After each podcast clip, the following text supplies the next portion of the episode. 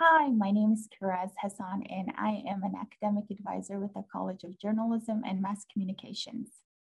Today, we will be talking about after NSE, after new student enrollment. Please do not make any changes to your schedule without consulting with your academic advisor, whether to add a class, to drop a class, or to change a section, just so that you don't run into any technical issues.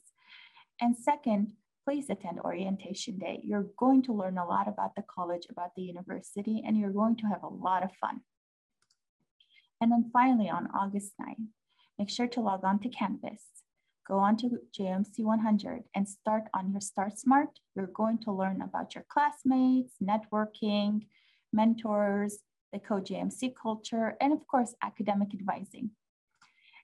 And then finally, please like us on Facebook, follow us on Twitter, and follow us on Instagram. And if you have any questions, please don't be afraid to reach out. We're here to help you. Have a lovely day.